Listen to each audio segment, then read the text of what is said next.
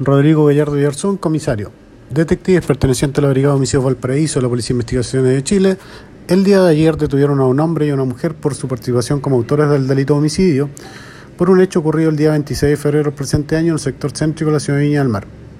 El hecho ocurrió en la intersección de las calles Valparaíso con calle Ecuador, lugar en donde fue encontrado el cuerpo de la víctima con una herida corto penetrante en la región torácica.